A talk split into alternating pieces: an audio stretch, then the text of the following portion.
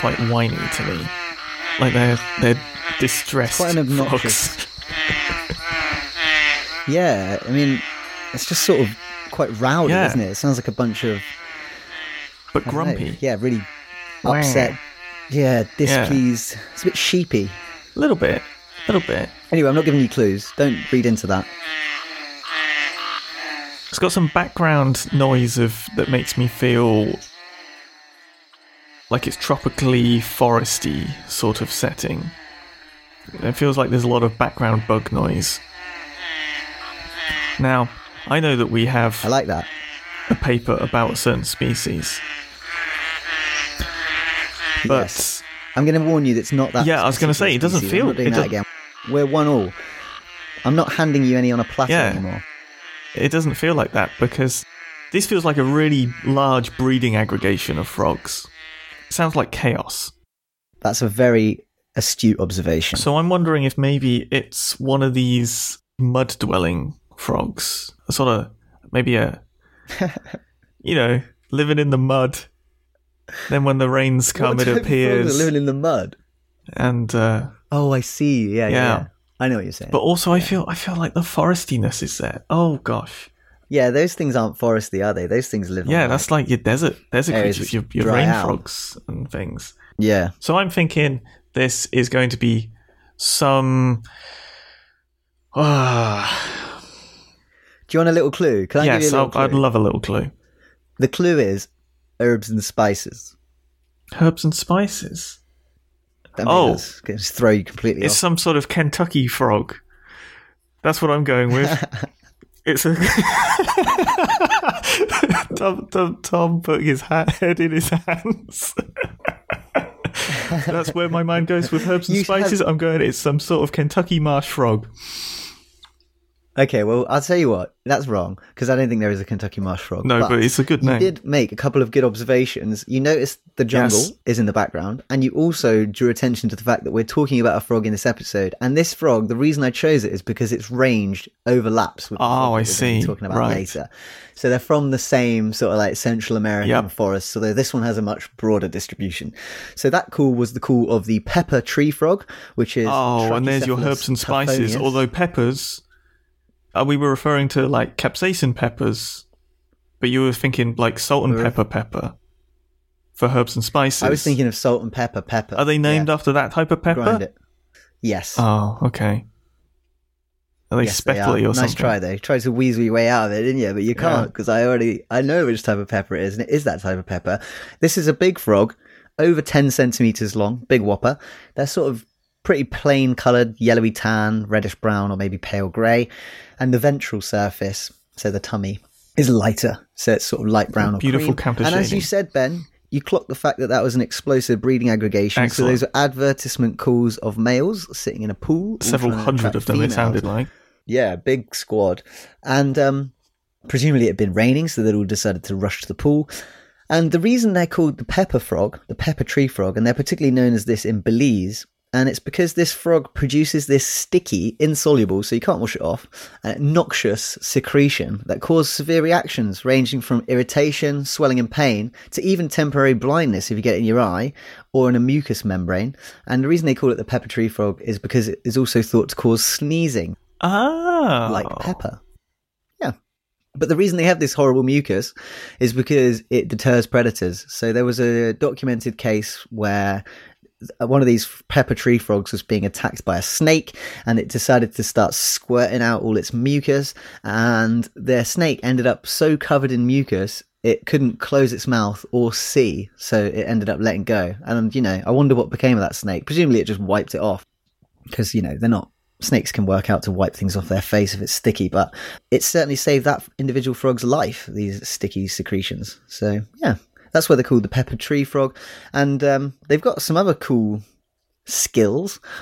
They can parachute from trees so in the event of a crisis they'll jump out of a tree. Obviously back in the 1920s people were still slinging things out of trees to see if they could fly.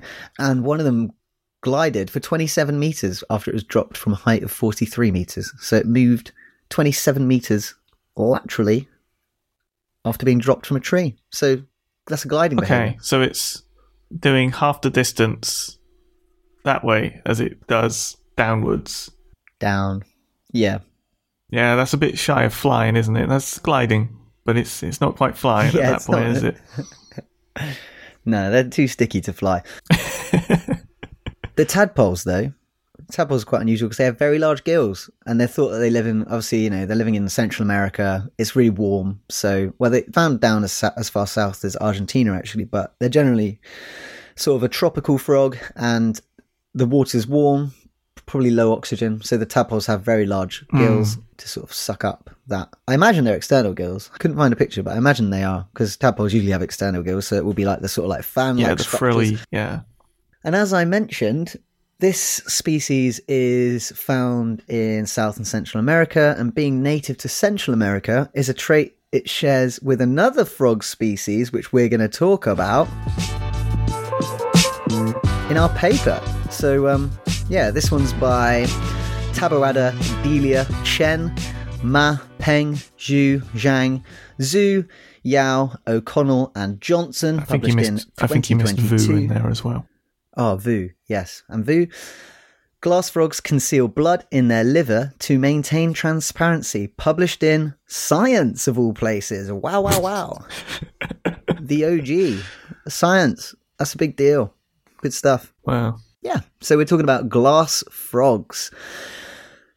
It's just not as big as the mm, mucusy friend that we've been discussing, the pepper tree frog. Much, much smaller little beastie. They are, you know, maybe 1.9 to 3 centimeters long. So what's that? Thumb sized. Sort of thumb sized? Yes, depending on the size of the your end of the thumb. thumb. Yeah, if you got big thumbs, they're not as big, but if you got normal thumbs, about the same. And they're found in the tropical Americas, as we said, same as the old uh, pepper tree frog from southern Mexico to Ecuador. And they're famous, aren't they, glass frogs? I think they're quite I Iconic. I feel like, yeah, they're iconic, but they're actually still relatively unknown. Like, I feel like you have to be a bit of a frog aficionado to know. yes, the word you are looking for is yeah, they they they sort of they're attention grabbing, right? But maybe underappreciated. And if more people knew about them, they'd be even more appreciated because they're just stellar little creatures. Mm, that was the word I was looking for. So they're That transparent. was the reason. So uh, yeah, they're transparent. That's what's cool about them. They're called glass frogs because they're transparent, and it is actually wild when you see how see-through they actually are, and that's why they're called glass frogs. Uh, not because they're sort of delicate or shallow, Well, but because they now, are in fact transparent. It's interesting you brought up the delicate thing because I have a I don't know what the right word is for it rumor I guess when Aubrey visited I think it was Costa Rica she was told that these glass frogs were incredibly delicate and that if they were hit with a single drop of rain water like a raindrop it would kill them Whoa! now really? we're not entirely sure how true that is. Because while it came from a reputable source, they might have been just having a laugh. And it has re- hmm, remained a yeah. mystery ever since. So Aubrey, your significant other, wasn't tempted to test this out by dropping some water on them or prodding them. Did she see some? I don't know. I don't know, but I don't think that it's the sort of thing you'd want to risk, would you? You wouldn't want to flick a flick a drop of water at a glass frog, and then it gets obliterated by it. No, no, that's true. And Aubrey's kind. She's a friend Right. of animals. She wouldn't have wanted to do that. Yeah. Yeah. Wow, that's mad. So maybe they are. Well, I was wondering if anybody has had first-hand experience with glass frogs listening here now The that could, that could provide some additional information onto their robustness in the face of heavy rainfall. Ben's broken the fourth wall to ask whether or not glass frogs are that delicate. I'm sure there's a listener who's had Right. experience with a glass frog. Tell us. Very good. Very good. So, yeah, talking about transparent frogs and transparency. is something which is quite common in aquatic environments, but it's rare to see in land dwelling animals. Transparency is where light goes through you, basically. So, normally when light hits something, it scatters and is also absorbed. And this means that we can see things, you know, light reflecting off things means you can see it because it reflects off the thing back to your eyeball, and then you can see it, but At the risk of derailing this and asking another impossible question. Oh God. You said it was more common in aquatic environments. Do we know why? Yes, Excellent. I do know why. Actually, it's Will because you share it with the class? I will. So you've got a few examples of animals which are transparent. I have got notes about one of which is the Antarctic ice fish. Another one is juvenile eels, larval eels. And the reason they can be transparent is because they don't have hemoglobin transporting their Right. red blood. They don't have red blood cells Which is red, transporting i.e., not oxygen transparent. around their bodies. Exactly. So they get away with it by having uh, very thin skin and also living in high oxygen environments, cold water, because cold water holds more oxygen than warm water. Ah. And so they get away with it just basically by having really thin skin and relying on oxygen being transferred directly through their skin into their cells Gotcha. rather than using red blood cells for transport. Yeah, so they're not reliant on that like active moving of oxygen to where they need it. Gotcha, gotcha, gotcha, gotcha. Exactly. And so what that means is they can afford to be see through. And actually, some juvenile eels are exceptionally see through, and so too is the Antarctic icefish and other animals in the icefish family. So, yeah, oxygen simply diffuses into their circulating blood plasma from the frigid seawater. But obviously, glass frogs don't have that luxury. They live on land, so they're going to need a way to transport the oxygen around their bodies. Well, before we get into that too much, I think it's worth mentioning the sort of life strategies of glass frogs. So, yes, when they're dodging between raindrops. when they're dodging the Yeah. raindrops, yeah, they're nocturnal. And so they're active at night, they go and hunt and stuff at night. But during the day, they hide out. And what they do is they kind of stick themselves onto the underside of leaves and just wait and hope that they're not seen by predators. But what's amazing about them is that their muscle and skin lets through about 95% of light. And their skin and muscle is like completely unpigmented. So light can just pass through. But crucially, unlike the larval eels and the ice fish, they do use hemoglobin in their blood for oxygen transport. And obviously, that cannot, by its very nature, be transparent. It's red. It's red. So the authors of this paper were like, well, how are they doing that? How is it that they can have the luxury of using hemoglobin to transport oxygen around their bodies, but also be transparent? And in order to work this out, they used some clever color photography methods and they were taking pictures of frogs and measuring their transparency repeatedly while they were asleep, awake, calling after they'd been exercised, and while they were under anesthesia. But what it really boils down to is they were either asleep or not asleep. And when they're asleep, which is the period during which they're sort of hiding out underneath leaves, Yeah, but they're most vulnerable, They let- right? Like that's therefore camouflage is really, really important during this time because you can't suddenly wake up and get out of there. It'll be too late. You know, you're a sitting duck. You're a sleeping frog. Exactly. Yeah, that should actually replace sitting duck. But yeah, when they're asleep, they're letting way more light through when they're awake, which, like you say, makes sense because they're hiding under leaves, and you don't need to. Also, you don't really need to be transparent at night because there's not as much light. But yeah, when they're doing the leaf sleeping, they're transparent, and it turns out the reason they can do this, the way they manage it, is that during the daytime when they're being transparent, they actually send like 97% of their red blood cells into their liver and the liver is enclosed within and other organs as well which disguises them but they're contained within these special sacs and these sacs contain very reflective guanine crystals guanine is this like crystallized i don't know what you'd call it it's like crystal structured uh, it's not a compound is it Is it a don't know, protein? If guanine it's an ene, or is it an amino acid? yes It's organic. Is it right? an amino acid? It's organic for sure, yeah. A chemical compound it is a type of purine. Oh, good. One of the four main. Oh, it's G. Oh my Oh, god. it's wow, G. Between the two of us, between the two of us, we should have. Well, we threw a lot of yeah. words out. One of them would have been correct. yeah. it's one of the four main nucleobases found in DNA and RNA. It is the G. So yeah, it's a very, very fundamental nucleobase. What are the others? So, cytosine. Oh, I've just seen the other two: adenine and thymine. Excellent. there you go. Wow.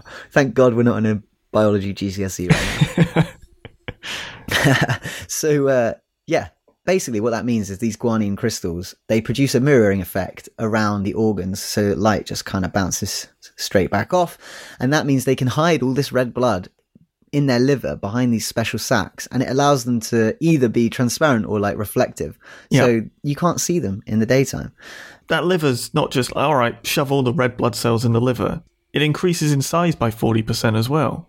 Like it's such a dramatic Wow. shift from there we go, frog. You know, going every day doing its thing, every night doing its thing, and yeah, what do you say? Ninety percent of its red blood cells and a forty percent increase in its liver, and its liver sort of backed up by this reflective coating. It's insane. It's like such a dramatic Yeah. shift. Imagine going through that sort of shift. You'd go super, super pale, and you'd lose all all ninety percent of blood circulation in all all limbs. You'd have awful pins and needles upon waking up, oh as all your blood returned to all your your extremities. Although sometimes pins and needles is like a that trap nerve you. thing too. So maybe that's.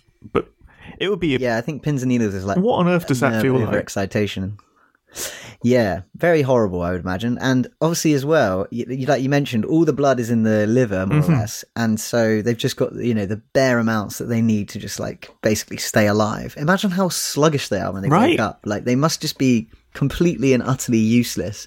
And it obviously takes a few seconds to get the love the the blood the love the blood back around their bodies so yeah, they must rely really, really heavily on this camouflage because if they are discovered, they probably can't do a lot else other than sit Yeah. completely stock still. it's such a dramatic, or it sounds like such a dramatic, outrageous shift. It's the only sort of thing you'd, you'd never be able to do this in a warm-blooded creature to the same extent because the metabolic.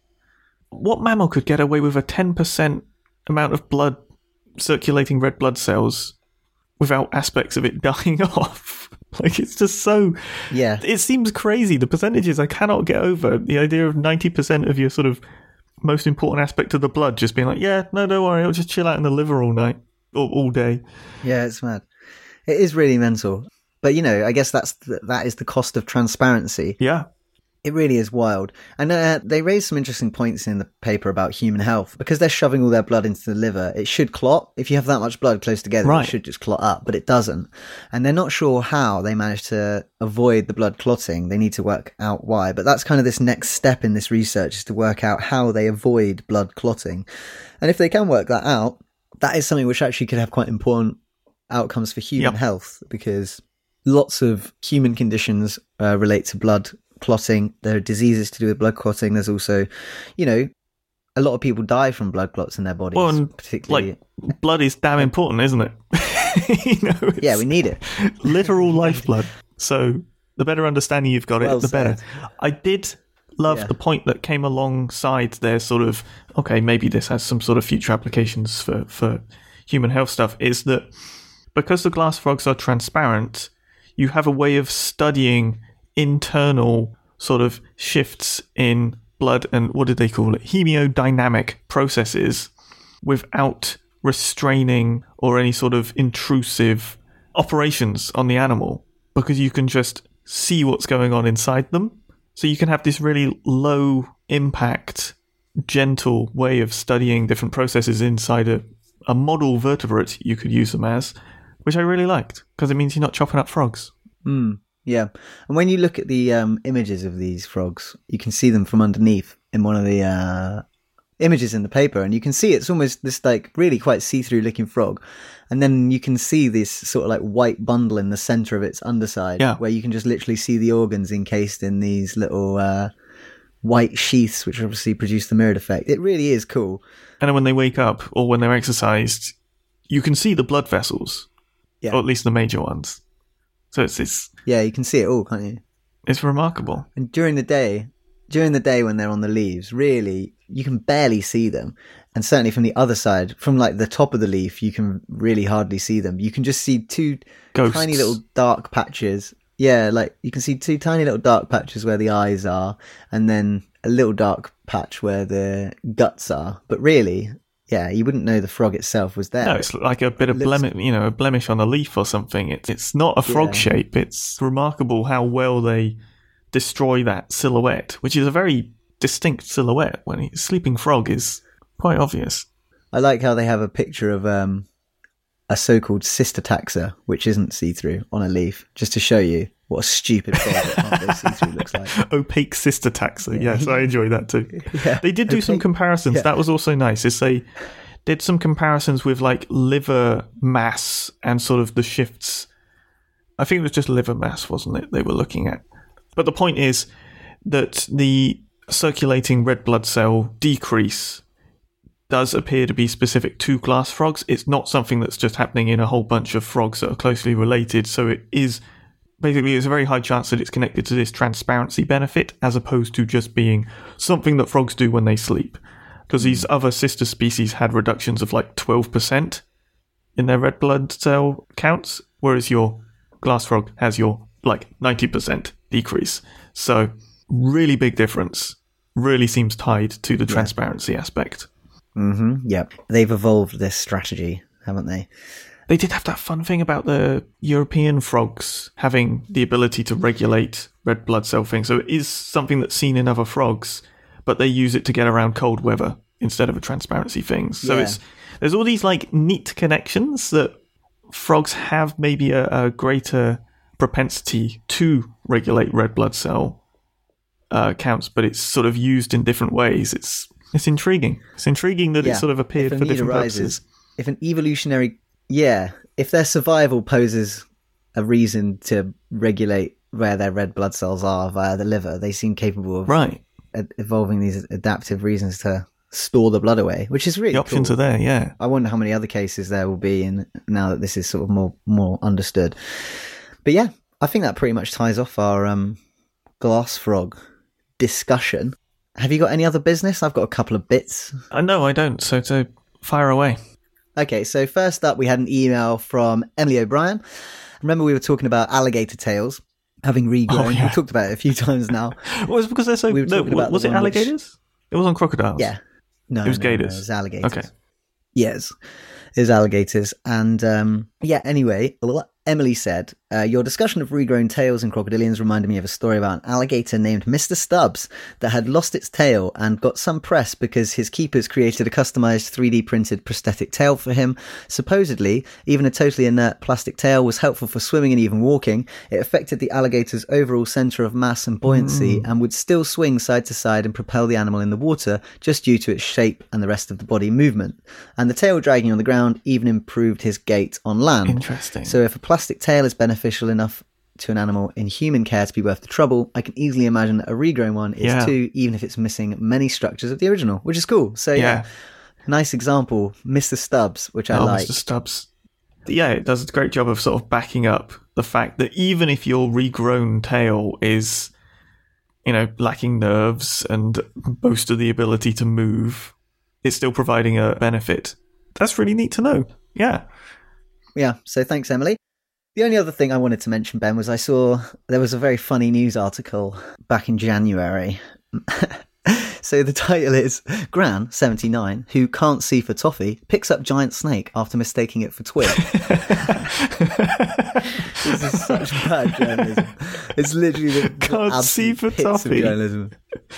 Yeah, Oh. so so this this lady who's in Truro in Cornwall, I used to live near there, really nice place. Filled with sticks. So yeah, this Sticks are very common. yeah. So this lady was in her garden, and it's an escaped corn snake, right? Notice the title of the article is "Picks up giant snake after mistaking it for twig." I It's don't a think giant corn really snake. Call a corn.